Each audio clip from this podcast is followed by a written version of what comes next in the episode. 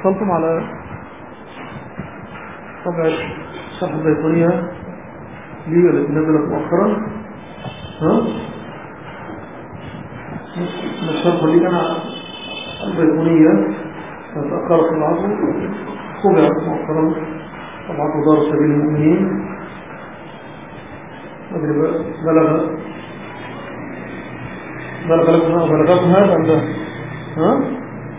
خرج. أنا حتى حتى ما حصلت على النص خرج الأسبوع الماضي. كنت كان احدكم حصل على نسخه وجود عند الله المؤمنين.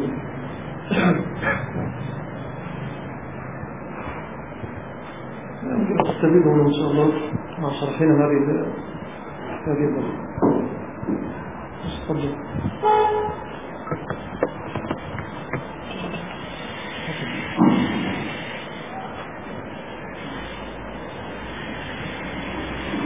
بسم الله والحمد لله والصلاة والسلام على رسول الله وعلى آله وصحبه ومن اتبع هداه أما بعد فهذا هو المجلس الثالث في منظومة البيقونية وكان هذا المجلس في يوم الأربعاء التاسع والعشرين من شهر شوال العام السابع والثلاثين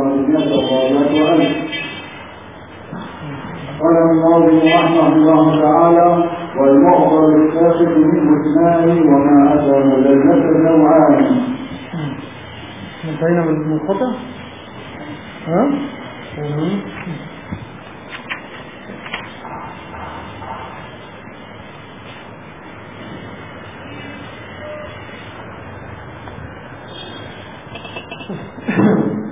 بسم الله والحمد لله والصلاة والسلام على رسول الله.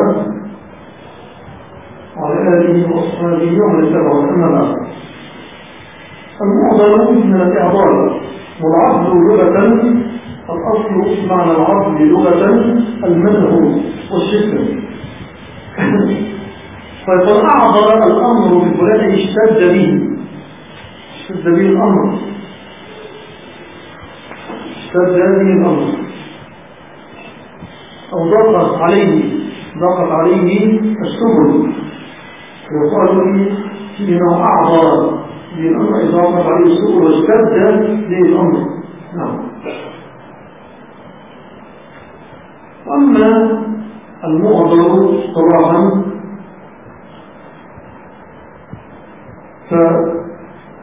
فالمشهور في معناه والذي أورده المصنف هنا أنه الذي سقط منه راويان. واختلف هل يشترط التوالي كان السقط أم لا؟ يعني إذا سقط راويان في موضعين مختلفين من السند ليس متواليين هل يسمى معضلا أم لا؟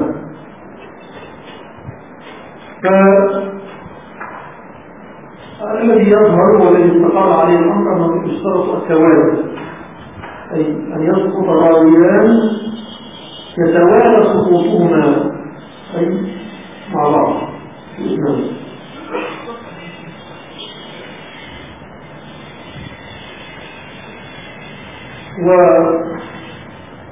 ويدخل في المعظم أن يروي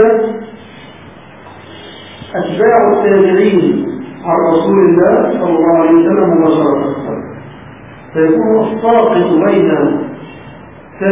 تبع التابعين ها؟ والرسول صلى الله عليه وسلم بلا شك. اثنان وأكثر هذا يطلق عليه معظم كذلك وليس مرسلا من باب تخصيص الاصطلاح. فالمرسل من يختص اصطلاحا بما أرسله التابعين عن رسول الله صلى الله عليه وسلم. كما بين هذا الحاكم في معرفة علوم الحديث. قال إن قال أحد من أتباع التابعين قال رسول الله صلى الله عليه وسلم كذا فهذا يعتبر موضوعا من جهة الصلاة أما الشواطئ أكثر. أما الشواطئ يكون اثنين أو أكثر. يغالب هذه نقطة من بلد شبه هذا الذي صرح به الرسول البغدادي وهو في الكفاية فقال أما ما رواه التابع التابعي عن صلى الله عليه وسلم فيسمونه المعضل وأحفظ رتبة من المرسل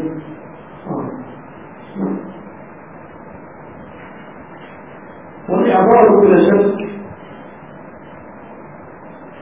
يعني يتوافق معناه اللغوي مع معناه الاصطلاحي من جهة أن سقط نيل السند أمر شديدا فيجعل هذا السند عرضة للضعف أكثر من أن يكون الساقط واحدا. فلا أشد ضعفا من المنقطع الذي يلتقاه في موضع واحد. ولهذا كان من ذات المعظم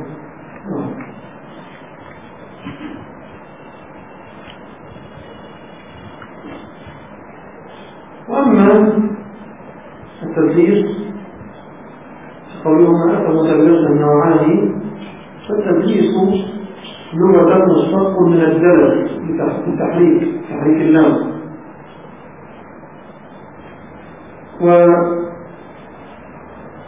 ويقال كما قال البخاري في معظم مقاييس اللغة الدال واللام والسين أصل في الستر والظلم هو أصلا يدل على على ستر وظلم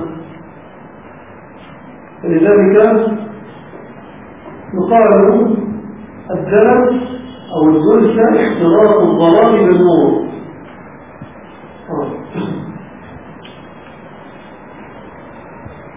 و أما مجال الاصطلاح ثم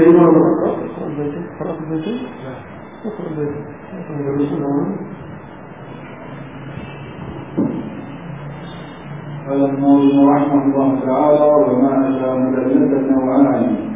الأول الإسقاط للشيخ وهب يدل عن من فوقه بيعا والثاني لا بما هنا المصنف ذكر نوعين من أنواع التدليس النوع الأول هو الذي يسمى بتدليس الإسناد تدليس الإسناد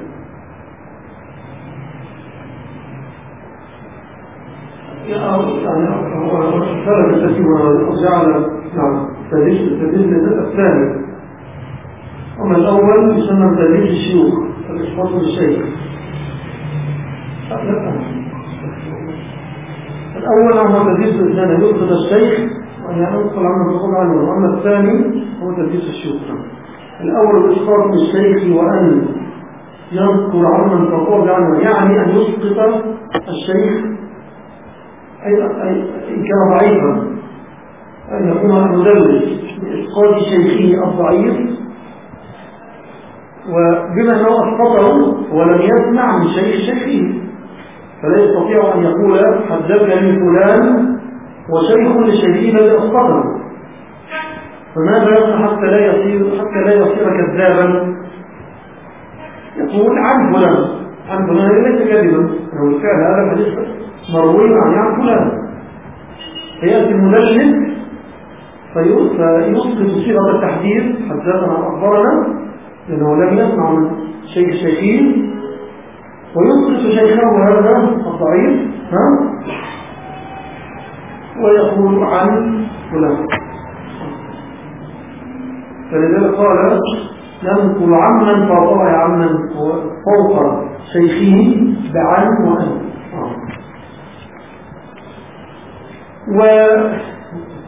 وبالنسبة لذلك الإسناد له صورتان. إحداهما في الأخرى ولكن سئلك هل الأولى هي هي المقررة أم الثانية هي المقررة؟ الصورة الأولى أن يحدث المدلس الراوي عمن عاصره ولم يلقه موهما أنه سمع منه. وأن يحدث عمن لقيه وسمع منه ولم يسمع منه هذا الحديث بعينه أنه سمع منه. وهنا عندك مرتبتان. المعاصرة واللقي فالمدلس إما أن يسمع من راو عاصره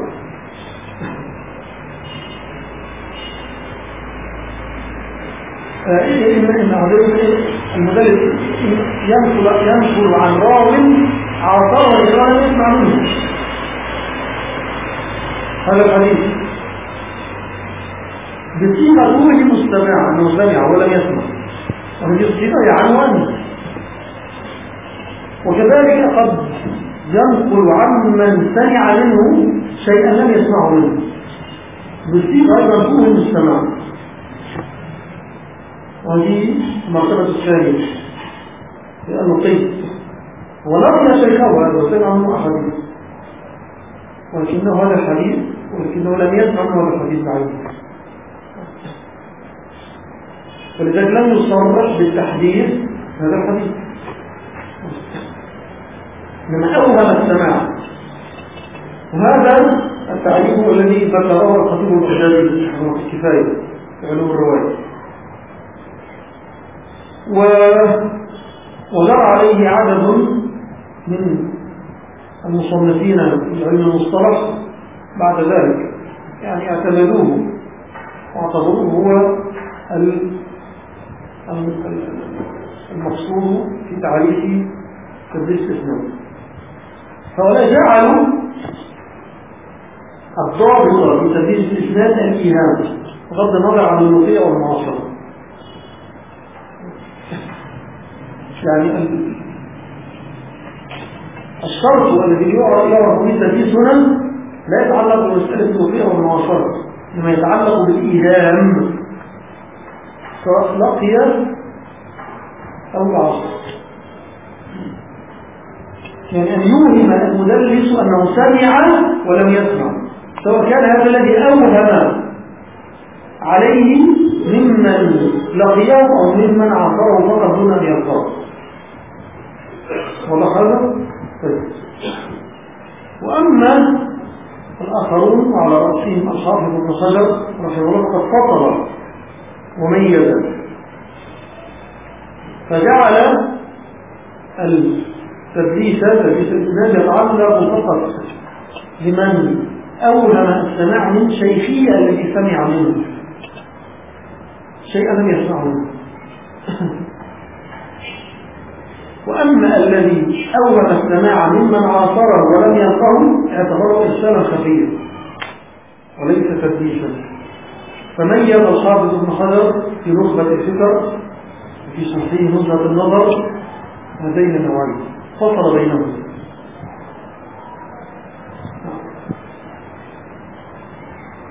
وهذه كلها مسألة اصطلاحية. كما بينهم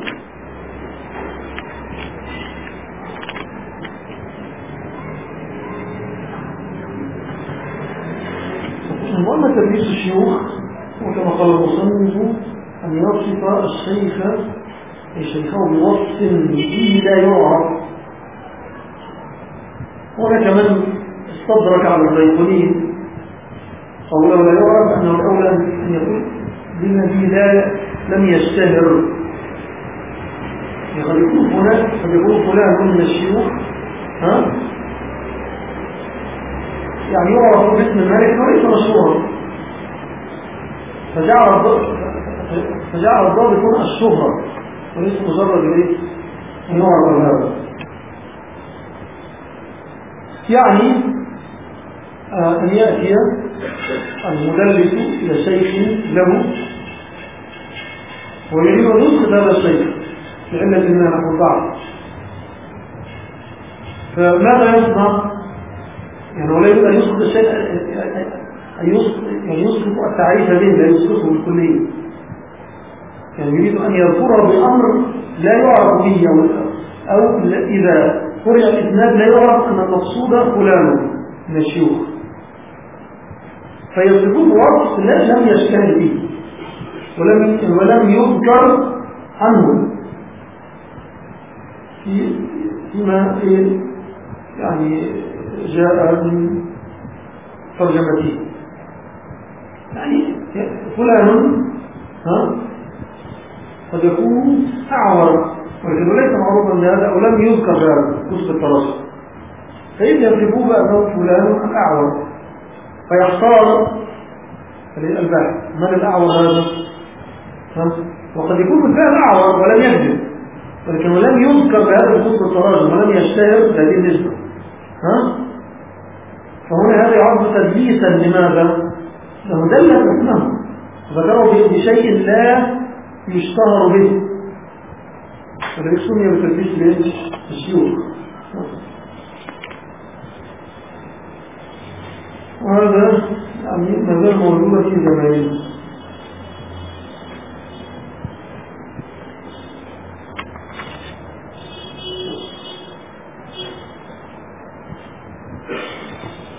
وهذا قسم ولم يذكره المصنف بل أقسام لم يذكرها المصنف منها تدريس العصر ومنها تدريس التسوير أكتفي بذكر تدريس التسوير باختصار كان في الأمر يقول فيه سأل سأل عنه. تدريس التسوية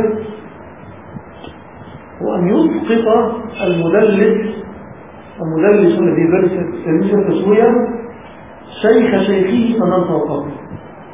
ولم يسقط شيخه. ثم أسقط شيخ شيخه فمن فوقه. باختصار. وشوى الإسناد الذي ينظر الإسناد لا يعرفه من الساقط لأن المدلس هذا صرح بالسماع بالتحديث عن شيخه لم يسقط هذا التحديث. ثم يأتي على شيخ شيخه فيسقطه. إما يسقطه لضعف أو غير ذلك. لصغر السن أو أي علة من علل التدليس أو الإسقاط حيث أراد أن يظهر الإسناد بصورة حسنة يسمي العلماء بتجويد الإسناد يجود الإسناد. فيأتي إلى شيخ شيخه فيسقطه ثم يذكر عن شيخه أنه روى عن فلان. يعني هو يقول حدثني فلان شيخه ثم الشيخ هذا عن فلان. عن فلان هذا بينه وبين الشيخ واحد أو أكثر. سقط. أسقطهم هذا المدلس الذي يدلس تدليس التسوية ولذلك كان تدليس التسوية شر أنواع التدليس لخفائه ولما يترتب عليه من الغش. إنه غش لأنه عم الأمر. عم الأمر عليه على من ينظر في الإسلام وممن اشتهر بتدريس التسويق بقية ابن الوليد. وكذلك به الوليد بن مسلم وغيرهما